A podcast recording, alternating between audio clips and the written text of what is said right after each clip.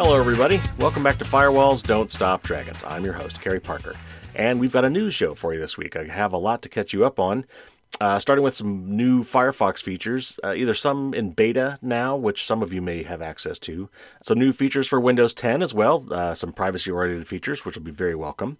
Got some Google Authenticator news. One of the main reasons that I don't recommend it anymore has been sort of fixed. I'll tell you about that. We're going to update you on Clearview AI. That's the company that was uh, scraped the internet for all of your social media photos and then had a facial recognition app that basically tagged you to those photos and was supposedly 99.6% accurate. Uh, we've got uh, lawsuits going on there. I'll catch up on what's going on with that.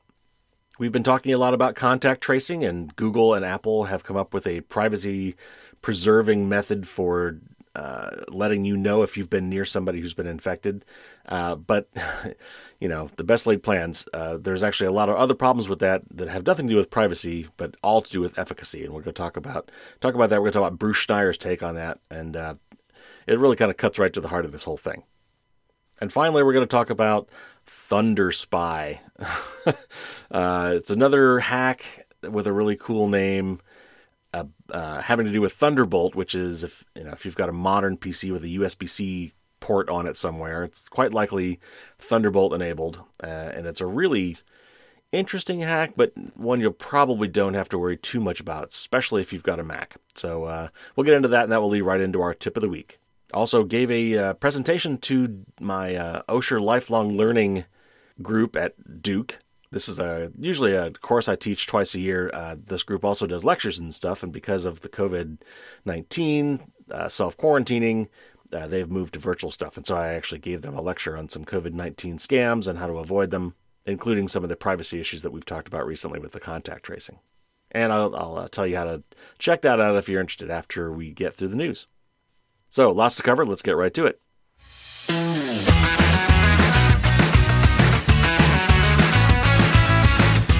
Right, first up, uh, Firefox just keeps adding more and more privacy features. I really, really am uh, liking Firefox more and more. I mean, not that I haven't always liked it and recommended it, but it just keeps getting better. So, a couple things, uh, and I'll read a couple short snippets from some articles about this. Uh, first one having to do with private email addresses. Whenever you go to websites now, and, you know, they always want you to sign up for a quote unquote free account. And uh, while it doesn't cost money, it definitely causes annoyance and your information is probably sold to others, so it costs you in that way too. Firefox now uh, is building in a new service into its browser that lets you basically generate proxy email addresses on the fly. And so these email addresses are ones you can give out in these forms, and they will route, uh, Firefox will route those to your uh, email address of choice. But the company that you're given the proxy email address to will not have your real email address. And so, if for some reason that company starts abusing your trust and starts, you know, sending you all sorts of crap to that email address, you could just cancel that proxy, and all of a sudden, all that's gone, and yet you still have your original email addresses protected, and they never knew it in the first place. So, uh, let me read real quick about this article from ZDNet about this new feature. Browser maker Mozilla is working on a new service called Private Relay that generates unique aliases to hide a user's email address from advertisers and spam operators when filling in online forms. The service entered testing last month and is currently in a closed beta, with a public beta currently scheduled for later this year, ZDNet has learned. Private Relay will be available as a Firefox add on that lets users generate a unique email address, an email alias, with one click. The user can then enter this email address in web forms to send contact requests, subscribe to newsletters, and register new accounts. And this is a quote from Mozilla. It says, quote, We will forward emails from the alias to your real inbox. If any alias starts to receive emails you don't want, you can disable it or delete it completely, unquote. The concept of an email alias has existed for decades, but managing them has always been a chore. Through Firefox Private Relay, Mozilla hopes to provide an easy to use solution that can let users create and destroy email addresses with a few button clicks. Mozilla now becomes the second major tech giant that's working on an email alias and private relay service. Apple announced a similar email alias feature for its upcoming Sign In with Apple login system last year at the Worldwide Developer Conference in 2019. So yeah, so Apple actually, I mean, this this concept's been around for a long time, and there's actually some services you can use right now uh, that will create dummy email addresses that either only last temporarily uh, or only last long enough for you to get a response. Like so, so many of these things want you to give an email address, and then you have to verify that email address, and then after that, they don't care. Nevertheless, some of these services have become so popular, and this may actually be a problem for Firefox as well. Some of these temporary email alias uh, services have become so popular that a lot of sites have blocked them. Like you can't enter one of those email addresses as your email address for them because they know they know that it's a throwaway email address, and that's not what they want. Anyway, so it'll be interesting to see how well this works. The sign in with Apple thing is also really cool. Uh, when you sign in with Apple instead of signing in with Facebook or Google, uh, on on your phone. This service, I don't think it's rolled out yet. When you do that, you can tell it to give it a, a junk email address or an email alias address, and it does the exact same thing. So anyway, it's really nice to see Firefox doing this too. Hopefully, you can you know you can make this an alias for whatever account you want. And you know, I always try to keep multiple email accounts. You know, some for public spammy stuff and some for private stuff. And because I didn't want my you know private email inbox getting crammed full of junk, but this is kind of nice. This this would let you actually do this. There are other ways to do this as well, by the way. Google and some and Yahoo and some of the other services uh, support what's called plus addressing. So let's say your email address was joe at yahoo.com. If you did joe plus spam at yahoo.com, uh, if you gave that to somebody, then any email sent to joe plus spam at yahoo.com would just go to joe at uh, yahoo.com. Google does this as well. You can, if you had joe at gmail.com, you could do joe plus spam or whatever. What I usually do for the plus part is I give it whatever. Let, us say I'm signing up for an Amazon account. I would do Joe plus Amazon at gmail.com. And that way I know uh, that any place that I get an email sent to Joe plus Amazon at gmail.com, Amazon gave that away. Hopefully they're only from Amazon. But if they sold that to somebody else, or if they got hacked, uh, then I would know where that came from. Unfortunately, the plus is very easy to see, and a lot of uh, places could just, you know, obviously take that part off, and then they'll have your real email address. But this, this email alias that Firefox is talking about, and that uh, Apple does with their sign in with Apple, is completely unrecognizable. It's just some gibberish address, probably at iCloud.com or at Mozilla.org or something like that, uh, that that will get routed to your personal email address.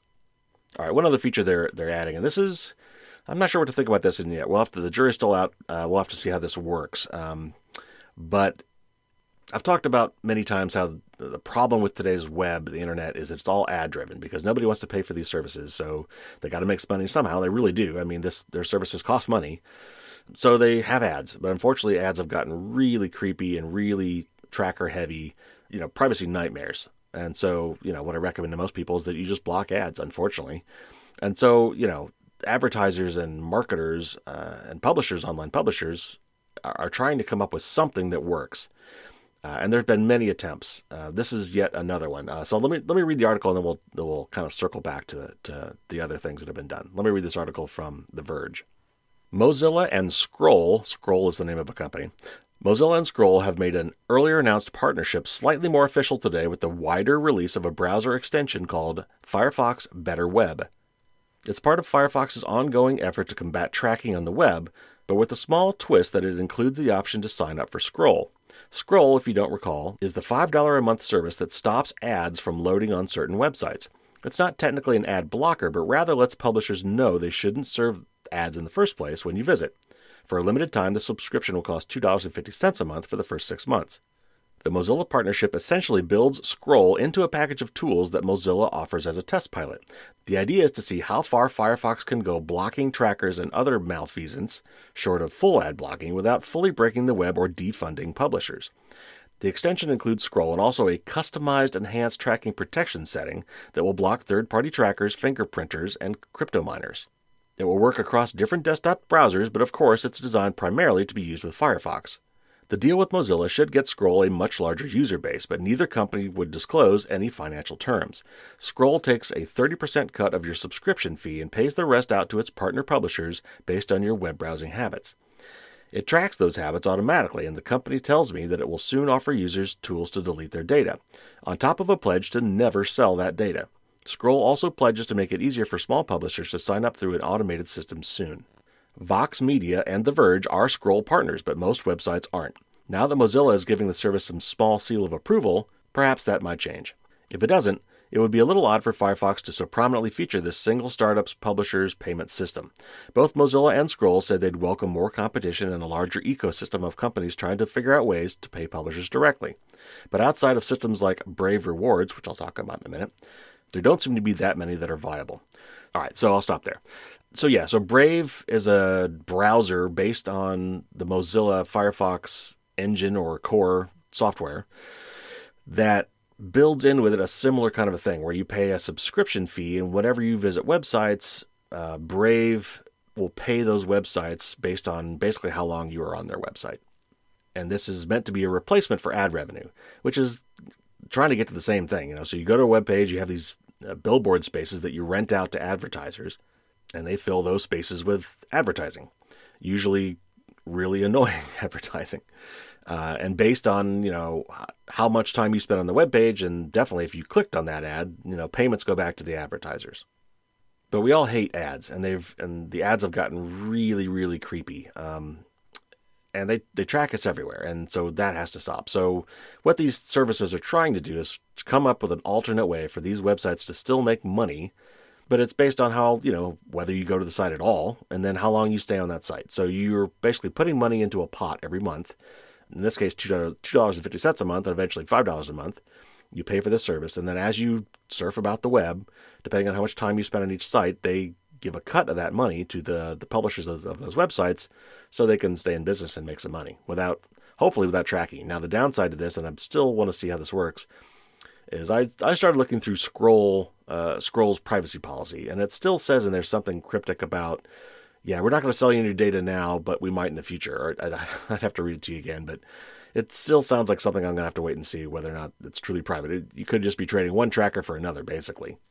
But ideally, the way this should work, and honestly, the advertising industry should work the same way, is they shouldn't be tracking you in the first place. They should show you ads based on the websites you go to, and you know, based on what what the content of that website is. They should be able to have a pretty good guess of the kind of stuff that people going to that website might want to you know, might want to view. Uh, that's the way ads used to work, but you know now they've got to be hyper tracking and you know, they really want to track you individually across websites, and that's where things get bad. So hopefully, you know, we'll see how this goes. Uh, hopefully, this service or something like it uh, will survive, and you know, then we could find that compromise solution where, for a little bit of money every month, in a kind of a flat rate, we can you know support the websites that we actually go to. All right, next up, a couple other couple articles I want to read about some Windows 10 features that are coming. I think these are coming in the May release, supposedly. Uh, that's this that's this month. Uh, so one of them is a uh, potentially unwanted application or a potentially unwanted program removal feature. And that's called a PUA or a PUP. Doesn't exactly roll off the tongue, but that, that's what they're talking about. So, uh, another article from ZDNet, let me read this. It says, the next major version of Windows 10 operating system will include a new security option that will allow users to enable a Windows Defender secret feature that can detect and block the installation of known PUAs or potentially unwanted applications. The term PUA, also known as PUP, or potentially unwanted program, is one of the lesser known terms in the cybersecurity jargon. It refers to software that has been installed on a computer by tricking the user, hence the term of potentially unwanted. I don't know what potentially is. they should just call them unwanted. If I didn't ask for it, then that's unwanted. This includes tactics like bundling an unwanted app with the installer of a legitimate program, or by using silent installs to bypass user consent altogether. The category of PUA usually includes apps that show intrusive ads, apps that track users and sell their data to advertisers, apps that change browser settings, install root certificates, or disable security controls. Starting with the Windows 10 May 2020 update, which is set to roll out later this month, Microsoft said it added an option to the Windows 10 settings panel that lets users block the installation of known PUA threats. This capability has been present in Windows Defender for years, but it can only be enabled via group policies and not via the Windows user interface. This feature is turned off by default, so users will have to manually enable it once they update to Windows 10 May 2020. So that that's great. It's built into Windows. Hopefully, it's a good feature. Hopefully, it works well. Um, and it's basically it's sort of like antivirus, but it's uh, most of these programs aren't really well. I'd call them malware. They're bad. I definitely don't want them, but they're not really you know viruses or ransomware those kind of things. It's just yet another way to make money off of you. And uh, so it's kind of nice that this will be built in. And I, honestly, I wish they would just enable it by default, but maybe they will down the line. And one more feature I just mentioned quickly. I was going to read an article, but I'll just I'll just tell you about it. And that is DNS over HTTP support. And actually, it's HTTPS. So HTTPS is the secure form of HTTP, which means it's encrypted. And DNS is the domain name server. That's basically or service. That's the the, the phone book of the internet. So you put in Amazon.com and it comes back with an IP address. That's DNS. And the problem is currently almost all DNS queries, which usually go to your internet service provider by default, so Comcast, Verizon, uh, whoever, you know, mobile or home, whatever, whoever your internet service provider is, they basically get to see every website you're going to because you ask them, hey, where, what's the number for this? Uh, what's the number for this address? So every time you do that, they know, oh, well, Carey just went to Amazon. So even though the connection, the eventual connection between me and Amazon will be encrypted, it'll be over HTTPS. The initial DNS query to figure out where to send that request, uh, the where you know where to contact Amazon, was not encrypted, and that's one of the most gaping privacy holes in the way the internet has been set up for since forever. So I've talked to you about this before. Uh, Firefox has now got this built into its browser, which is great. I think Chrome now supports this as well. Uh, and basically, it now instead routes your DNS queries over an encrypted connection to a service like Cloudflare, who does not track you, who does not save any of your information, to look up that exact same info that you would have gotten from your internet service provider, but now they can't, they, they're not seeing where you're going. Of course, it's still not perfect. Uh, you know, you can do the reverse lookup. If if you can see what IP address I'm going to, you can. If you know if you know how to convert it one way, you should be able to convert it the other way as well. So it's not 100%, but it's still way better than nothing. And it's great to see that Microsoft is actually going to be building this in the support uh, for this right into the operating system. Again, this is coming up, I think, in the May release of Windows 10 Home. Another quick update uh, for Google Authenticator. So you should be using two factor authentication as much as possible. Uh, and more and more websites are now supporting this. And the best way to support this is with an Authenticator app uh, that you set up. Uh, there's a one time setup per website, and usually you go to the security and privacy settings of your account and you'll say, I want to set up two factor authentication. Uh, and then it shows you this little QR code, one of these little square barcodes, and you take out your Authenticator app on your mobile phone, you scan that QR code, and now you're in sync. And you verify that by entering in a six digit code to prove that you're now in sync. And from then on, every time you go back to that website and you're coming from a you know a new computer or a new location, something that that website doesn't recognize you from, it will challenge you and say, "Okay, I got your username and password, but I want to take one more one more step, a second factor. Give me the code for this website from your authenticator app." So you open your Authenticator app on your phone, you find the current code, and they rotate like every 30 seconds or so, they change. And you find the current one, and you enter that into the, the secondary login uh, for that website. And assuming that you give it the right number, now you're really logged in. This prevents bad guys from getting into your account, even if they know their, your username and password, because unless they also have your phone that has that app on it, they still can't get that second factor that you need to log in all the way. Okay, Google Authenticator is probably the most popular one out there, though I, I don't really get why because it's really not the best.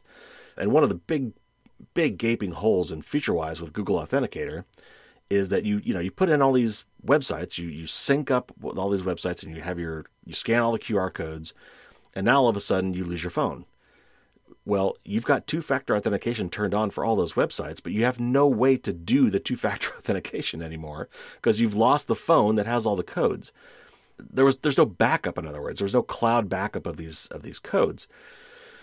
These synchronization codes, these QR code things that you scan. So what Google did, and it's really the minimum they could do, uh, is they now allow you once you get the new phone. Now this doesn't help you if you just lose your phone, but if you get a new phone and you want to transfer these these QR codes from one phone to another, the the old phone, the Google Authenticator app will show you one at a time the QR codes that you can scan. So basically, you can now rescan with the new phone each and every website you had before, which is kind of a pain. But at least you can do it. Uh, before you couldn't do this at all.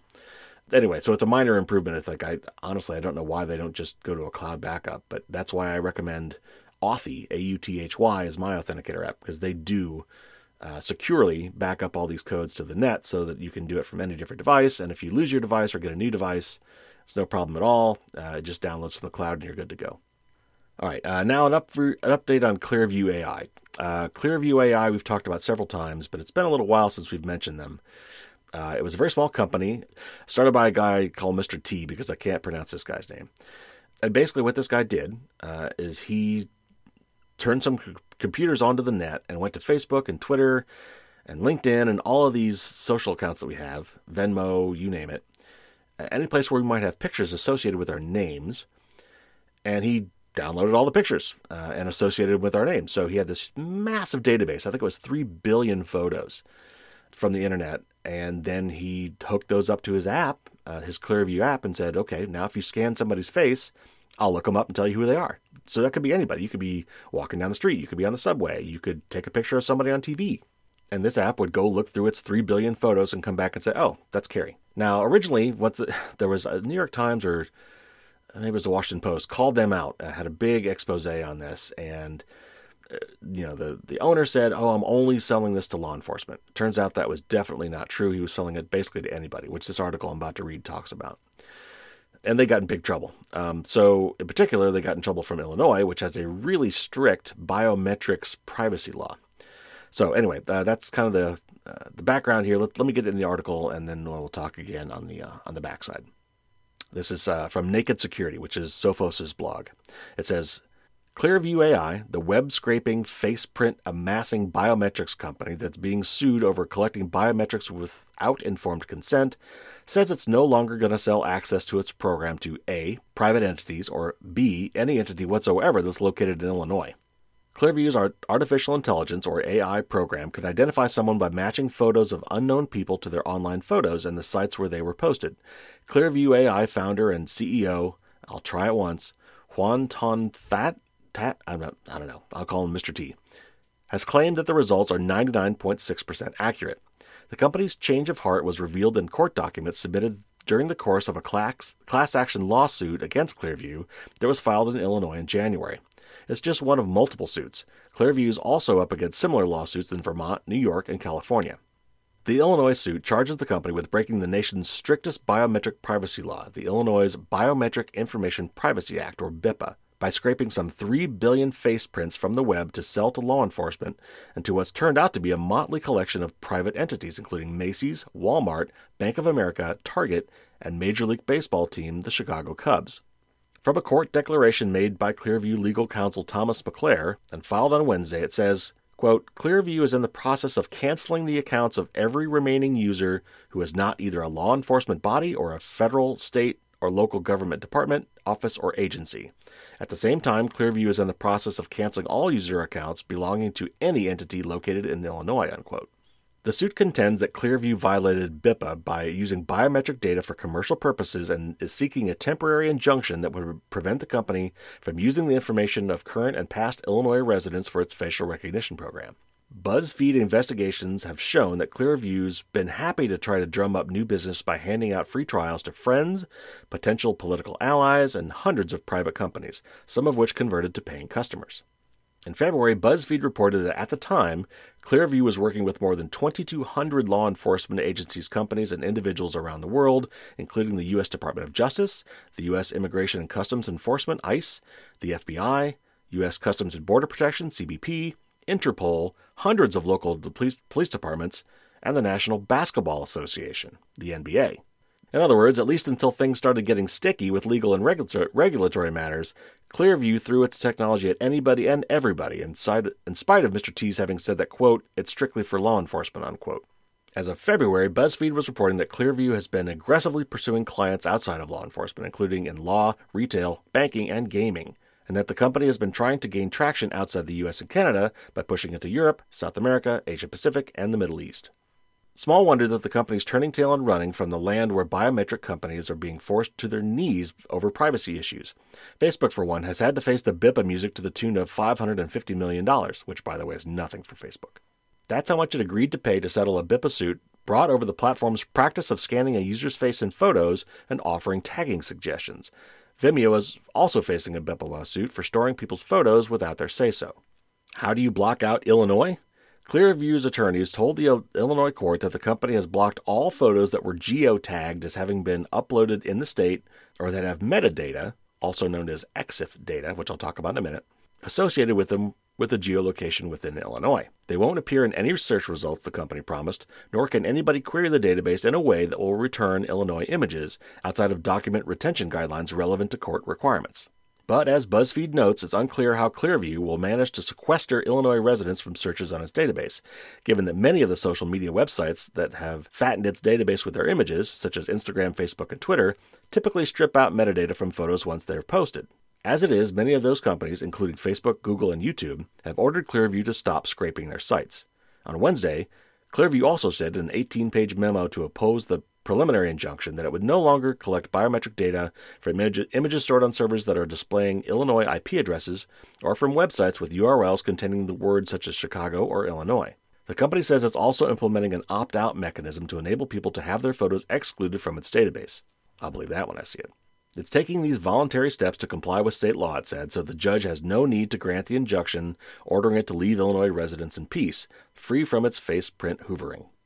All right, so that covers a lot of ground. Uh, it goes over. It should remind you of some of the things we talked about um, uh, with with Clearview, and it is kind of odd that I mean there is no. We have very very few, if none, uh, federal laws uh, for privacy, and so unfortunately, then it falls to the states to do these things. And Illinois has one of the best biometric privacy laws in the country, and so somehow Clearview wants to keep doing business, and they're trying to just somehow exclude all people from Illinois from its database, which will be really hard to do. Now, I wanted to make one one point um, that I that I said I was going to make. So, photos today, when you take a picture with your phone, embedded with that photo is a bunch of metadata, which is data about the data. So, it's data about the photograph you just took, you know, including kind of photography related things like you know what aperture, what size the image is, any filters that were used, that sort of thing. But it also today in modern phones contains uh, geolocation basically GPS coordinates of where that photo was taken. A lot of people don't realize that. So when you are uploading images somewhere, uh, you know, not to get creepy, but you know, the, the, the worst case situation is, you know, you're uploading pictures of your, you know, your three year old or six year old child's birthday party at a local park, thinking it's anonymous. You didn't put any names to it, but all of a sudden, you know, the creeps out there can find out where that picture was taken and, you know, maybe start hanging around that park. You know, I don't know. I, I don't know how often that actually happens, but it does happen. And that's why you got to be careful. And that's why some of these services actually strip out the location information before they, you know, post that thing. Now, I'm sure they're keeping that information for themselves, but the version of the photo that they put on your Facebook timeline or whatever uh, has that information removed. Okay, so anyway, long story short, Clearview is uh, being taken to court, and uh, hopefully, you know, they will, frankly, be shut down because it's it's just a travesty. Um, though it's because we have no regulations that, that companies like this get away with this. All right, moving on. Uh, I've talked a lot recently about the Google uh, and Apple contact tracing framework that they put together to uh, to preserve people's privacy. And you know, we've talked about the privacy aspect of that system, and it, does work really well. Um, it's done quite a bit of good they really did a good job uh, focusing on privacy by design. Uh, privacy built right into the system, and no more information being captured than is absolutely necessary. However, that's just one aspect of this whole system, and it really doesn't get to the, the heart of whether or not this is really going to be effective way of uh, doing contact tracing. And Bruce Schneier have minced no words, uh, getting right to the heart of why this is going to be a problem and why, despite all the privacy issues, these apps probably are not going to work unfortunately, because we honestly do need some help. Um, but anyway, let me, I just want to read a little uh, clip from a blog article from him where he actually quotes himself being quoted by some other sites, and he, you know, he, he explains why this is really not probably going to work the way we hoped it will work. So first of all, he's quoted from BuzzFeed, and his quote from there was, "My problem with contact tracing apps is that they have absolutely no value. I'm not even talking about the privacy concerns. I mean the efficacy. Does anybody think this will do something useful? This is just something governments want to do for the hell of it. To me, it's just techies doing techie things because they don't know what else to do. Unquote. He goes on to say, I haven't blogged about this because I thought it was obvious, but from the tweets and emails I've received, it seems not. This is a classic identification problem, and efficacy depends on two things false positives and false negatives. First, false positives. Any app will have a precise definition of a contact. Let's say it's less than six feet for more than 10 minutes. The false positive rate is the percentage of contacts that don't result in transmissions. This will be because of several reasons. One, the app's location and proximity systems, based on GPS and Bluetooth, just aren't accurate enough to capture every contact. Two, the app won't be aware of any extenuating circumstances like walls or partitions. And three, not every contact results in transmission. The disease has some transmission rate that's less than 100%. Part 2 False negatives. This is the rate the app fails to register a contact when an infection occurs. This also will be because of several reasons. 1. Errors in the app's location and proximity systems. 2. Transmissions that occur from people who don't have the app. Even Singapore didn't get above a 20% adoption rate for their app. And 3. Not every transmission is the result of that precisely defined contact. The virus sometimes travels further. And he doesn't say this, but I mean, it could also be on surfaces, right? So, you know, somebody who's infected touches their mouth, touches a, a table, walks away. Somebody comes up, touches the table, touches their mouth. Now they're infected. Their phones were nowhere near each other. All right, so back to uh, his blog post. He says, Assuming you take the app out grocery shopping with you and it subsequently alerts you of a contact, what should you do? It's not accurate enough for you to quarantine yourself for two weeks. And without ubiquitous, cheap, fast, and accurate testing, you can't confirm the app's diagnosis. So the alert is useless. Similarly, assume you take the app out grocery shopping and it doesn't alert you of any contact. Are you in the clear? No, you're not. You actually have no idea if you've been infected. The end result is an app that doesn't work, people will post their bad experiences on social media, and people will read those posts and realize that the app is not to be trusted. That loss of trust is even worse than having no app at all. It has nothing to do with privacy concerns. The idea that contact tracing can be done with an app and not human health professionals is just plain dumb. So, not mincing any words, Bruce gets right to the heart of the matter. And, you know, again, though, I, I will give massive kudos to Apple and Google for coming up with a privacy protecting way to do this. It's just that at the end of the day, there's a lot of problems with the implementation. You know, like Bruce says, there's going to be a lot of false positives and false negatives. These these systems aren't perfect. They're not going to exactly be able to tell that you're within six feet of somebody, or that there may be a barrier between you and that person, and that contact will not guarantee a transmission. Anyway, so there's all sorts of ways it could fail. And once it starts failing, people aren't going to have any trust in it. And, you know, for this to be effective, I've read, I think that we would need to have at least 60% of people install this application. And there's just no way we're going to hit that number. So it's one of those things that looks great on paper, but in reality, it's just probably not going to work the way we want it to. All right, now for the big story of the week, and that is Thunderspy. uh, this article is going to get kind of technical, and I'll break down some of this at the end. Um, uh, but it makes some other points that I want to make sure that I get across, and it's still interesting to know about these kind of things, and it will definitely lead into some tips of the week, uh, things that you can do to protect yourself against this and things like this. So I'm going to read a, an art- uh, excerpt from an article from Apple Insider. So it's kind of Mac focused, but it does talk about both Macs and PCs. And by the way, this really currently is only an issue for Windows and Linux based devices. Uh, Apple devices have built in protections that protect against this. Though if you're running an Apple, there are ways on a, on a Macintosh to actually run Windows or Linux under a, a thing they call Boot Camp, which basically lets you dual boot your machine into either Mac OS or Windows or Linux. And in that case, if you happen to be one of those people that do that, when you're in Windows mode or Linux mode, then you are still vulnerable to this. But most Mac users will not be. Okay, so let me read the article and then we'll talk about uh, some of the points made in here uh, at the end a security researcher has discovered a Thunderbolt vulnerability. I guess I should stop there. Thunderbolt, I, I, I, mentioned earlier on, but Thunderbolt is the brand name for a high speed data transfer mechanism built into the USB C port uh, on your computers. And that's the little reversible USB. It's, it's, the, it's the small USB thing that plugs in either way. You don't have to figure out if it's upside down or not. It always goes in the same way. It's this long, it's this oval looking thing, and almost all Macintosh, modern Macintoshes have these now exclusively. Uh, and a lot of uh, modern uh, laptops have them as well. So let me start again. The security researcher has discovered a Thunderbolt vulnerability that could allow attackers to bypass system defenses and access the contents of a locked computer's hard drive in minutes Developed and maintained by Intel, Thunderbolt is a common port standard found in millions of consumer PCs, including Apple Macs. Certain features of the Thunderbolt interface have raised concerns among security experts for years, however. On Sunday, Bjorn Ruytenberg, a security researcher at uh, Eindhoven University of Technology, published details about a new vulnerability he's dubbing Thunderspy. With just a few minutes of physical access and a couple of hundred dollars of easily purchased equipment, the vulnerability could allow an attacker to bypass a computer's security mechanisms, even if it's locked and its hard drive is encrypted.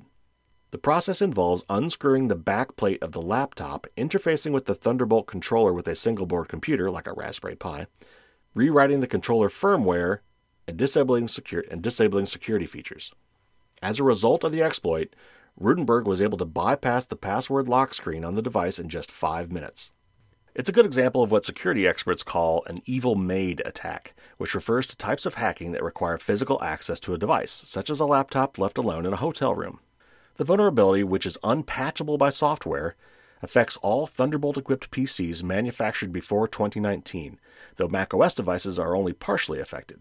That's because Apple's macOS uses its own security mechanisms, such as a device whitelist, memory virtualization, and uh, kernel direct memory access protections. And don't worry about those terms. Basically, it just means that Apple did some work ahead of time on its computers because it makes both the hardware and the software to protect against this. Vulnerabilities in Intel's Thunderbolt connector standard aren't new, and researchers have long been concerned about speed enhancing features like more direct access to a system's memory. In early 2019, researchers published a flaw dubbed Thunderclap that would allow USB C or DisplayPort devices to compromise Mac or other PC systems. In the wake of that vulnerability, researchers recommended that users take advantage of an Intel security feature called Security Levels, the exact mechanism that Thunderspy allows attackers to bypass. Intel claims that it addressed the vulnerability last year, but Wired, uh, the Wired magazine, but Wired found that its security fix hasn't yet been widely implemented in many machines. Ruytenberg has also created a tool called SpyCheck for Windows and Linux, which allows consumers to test whether their machines are vulnerable.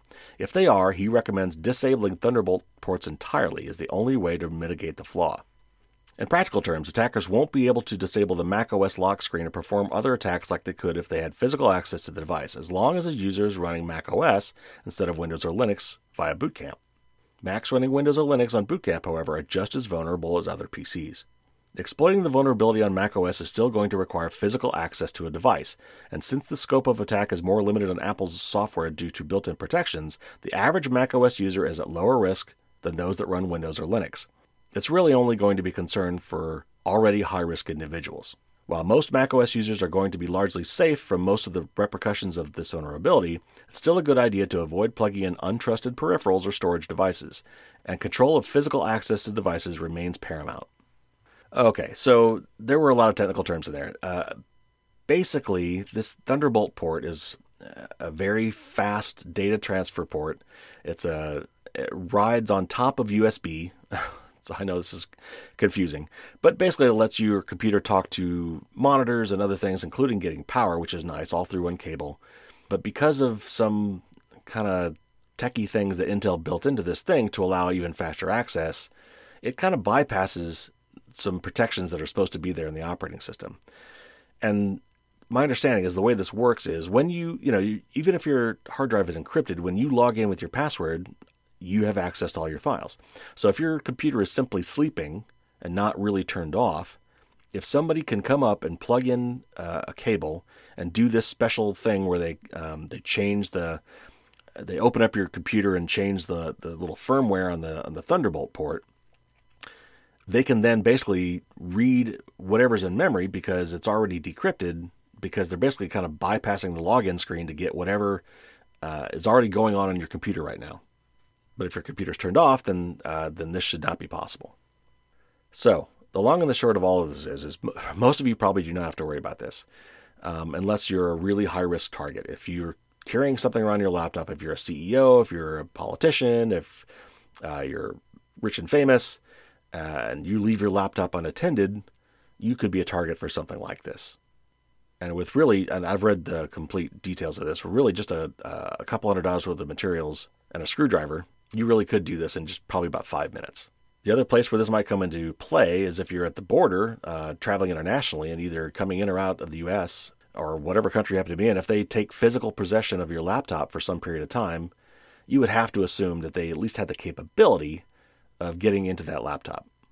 Now, again, that would only be if it's uh, if it's not turned off. If it's sleeping or locked, that's when I believe this is uh, vulnerable. But again, the bottom line that I want to get to, and this leads into my tip of the week, or actually, we'll have several tips here, is physical security of your computer. Uh, and that is making sure that your computer is resistant against what we call the evil maid attack.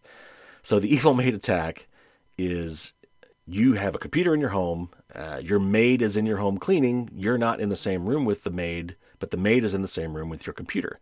And given enough time and physical access to your computer, they can hack it. They can find some way to pull data off of that uh, computer, or they can find some way to inject malware. That is the evil maid attack. And traditionally, you know, most security experts will say if somebody has physical access to a computer, you're pretty much screwed. You know, certainly if you're talking three-letter agencies like the CIA or the NSA, you know, probably the FBI, or you know other international ones like uh, GCHQ, yeah, if those kind of uh, agencies have got physical access to your computer, you're going to be hard pressed hard pressed to really protect it. Now, if you really do have a fully encrypted hard drive and that computer is turned off, you're you should be in good shape. But there's still lots of other things they can do uh, if they're physically present and have physical access to your computer that they could not do remotely. All right, so tip of the week. Let's get to the actual tips of the week. So these are these are some things you should do on your computer for computer security. And actually, I just just rewrote chapter five of my book, which covers all this, uh, coming up for the upcoming fourth edition. And here are some of the key tips there. First of all, make sure you have a password on your computer accounts, even for home computers, even for your desktop computers at home. Uh, again, evil maid attack, or it could be an evil guest attack, um, or a nosy teenage son or daughter attack. All of your computers should be password protected. And I would say that every one of your computers should have an account on that computer for every user of that computer. You should not be sharing accounts. And furthermore, uh, none of the regular personal everyday usage accounts should be an administrator account. There should really be just one or just a maybe a couple administrator accounts that you do not use on a daily basis. The administrator accounts are basically the quote unquote God accounts that can do whatever uh, can be possibly done on the computer. They have access to this. And the reason you want to not use an administrator account on a daily basis is because whatever you can do, malware can do. So if your account gets infected by malware somehow, uh, if you have an admin account, then that malware has admin privileges, and they can do whatever they want to that entire computer. Every account on that computer, every every setting on that computer, they can change. Uh, years ago, I read an article on Windows in, particular that said that I think 90% of malware problems would be either com- uh, would either be completely blocked or significantly mitigated had the user not had an admin account when they got infected. So, to recap, Every computer you have should have uh, an account with a password. There should be an account per person, uh, and there should be uh, one admin account, or at least uh, the regular personal accounts that everybody uses on a daily basis should not have admin capability. You always have to have at least one admin account, but that should be one that you do not use on a regular day to day basis. Next up, hard drive encryption definitely use it. It's uh, it's it's there on every Mac. It's called FileVault. If you go into the security and privacy settings, you can turn that on. It may even be turned on by default by now. You won't notice it. It doesn't slow anything down. There's absolutely no reason not to do it, and all sorts of reasons you definitely want to do that. So make sure you enable file encryption on your Mac. Unfortunately, on Windows, it's not as easy. On Windows 10, Windows 10 Home, which is the, the cheap version that everybody has, does not come with uh, easy full disk encryption software built in. Uh, that's called Bitdefender. And to get that uh, with Microsoft Windows, you have to have the more expensive pro versions uh, of Windows, unfortunately. I personally think that's a travesty. I think that should be built into every, even the most basic Windows should have this built in. Now, Windows 10 Home does have something they call device encryption, uh, it requires a Microsoft Cloud account in order to use it, and it's only available on certain PCs with the hardware that supports it. So, in, in my estimation, it's pretty much worthless, um, unfortunately. But hopefully, Windows will start including this on all computers. The Bitdefender uh, should be included on all. If you really want to get a jump on this, and can't wait for that, and your computer doesn't support this device encryption option, uh, look at VeraCrypt, V E R A C R Y P T. It's free, it's open source, it's very secure, and it can be used to uh, encrypt your entire hard drive. All right, next up, be sure that your computer auto locks. Um, that is, you know, after a certain amount of time, your screensaver should kick in, uh, and then it should require a password to get back into your account. Um, if it's a home computer, you know, you can maybe set that to a longer period of time, like, you know, 10 or 20 minutes or something. Uh, but for a laptop, particularly one that you take outside the home and, you know, might be unattended for even you know 30 or 60 seconds as you walk to throw something away and come back to your laptop you definitely want that to lock much sooner for a laptop i would say you probably want to keep that between two and five minutes and then on top of that you really need to get in the habit of closing the lid or locking your screen before you walk away because it really doesn't take long for someone to uh, to get into your computer uh, and do something malicious that would live uh, for much longer than their access time. They can basically come up, install something on your computer and walk away, and then from then on, you're you're vulnerable. So there you have it. There's a series of tips that will help keep your computer more secure, especially even in the in the, the case of the evil maid attack. And of course, this and many many other tips can be found in my book.